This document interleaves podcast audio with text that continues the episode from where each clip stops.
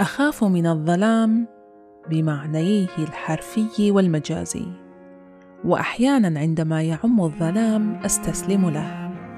أفتح عيني على اتساعهما وأراقبه يعبئ الهواء طبقة بعد أخرى حتى يملأ وعيي تماما.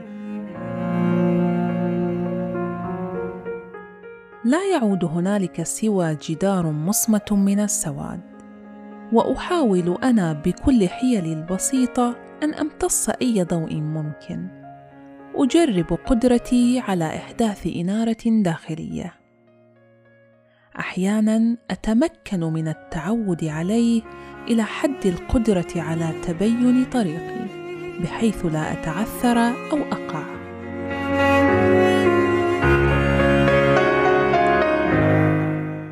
أجيش كل حواسي لننتصر على الظلام. ويأخذني ذلك إلى أسئلة أخرى كنت أسرح بها سابقا. ما الذي يعتمد عليه الإنسان في أزماته الكبرى؟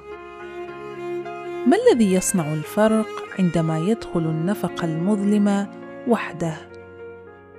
أقول النفق المظلم وأنا أعلم أن كل منكم سيتذكر حدثا بعينه أو مرحلة ما مر بها ويكاد يتقيأ وجوده عندما يتذكرها.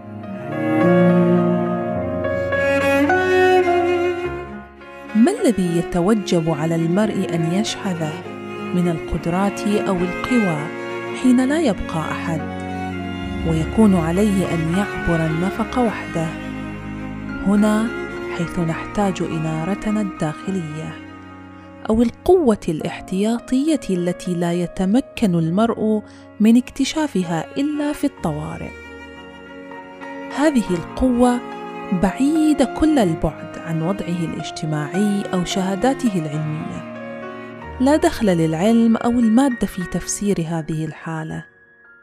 بيد أنك تشاهد اشخاصا ينطفئون تماما في أزماتهم الكبرى وآخرين ينهضون من حرائقهم الكبرى كما ينهض طائر الفينيق في الميثولوجيا الإغريقية الذي يعيد إنجاب نفسه من رماد حريق جسده.